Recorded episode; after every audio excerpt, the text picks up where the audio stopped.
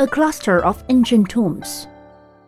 古墓群，cluster 是一簇、一堆的意思。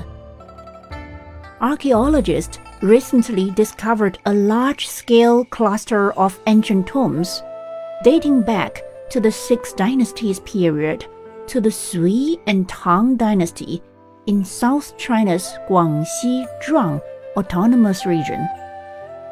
在这个新闻里面有好几个词语。首先，考古学家我们叫 archaeologist，archaeologist。然后一群一簇 cluster，cluster。同时还有自治区 autonomous region。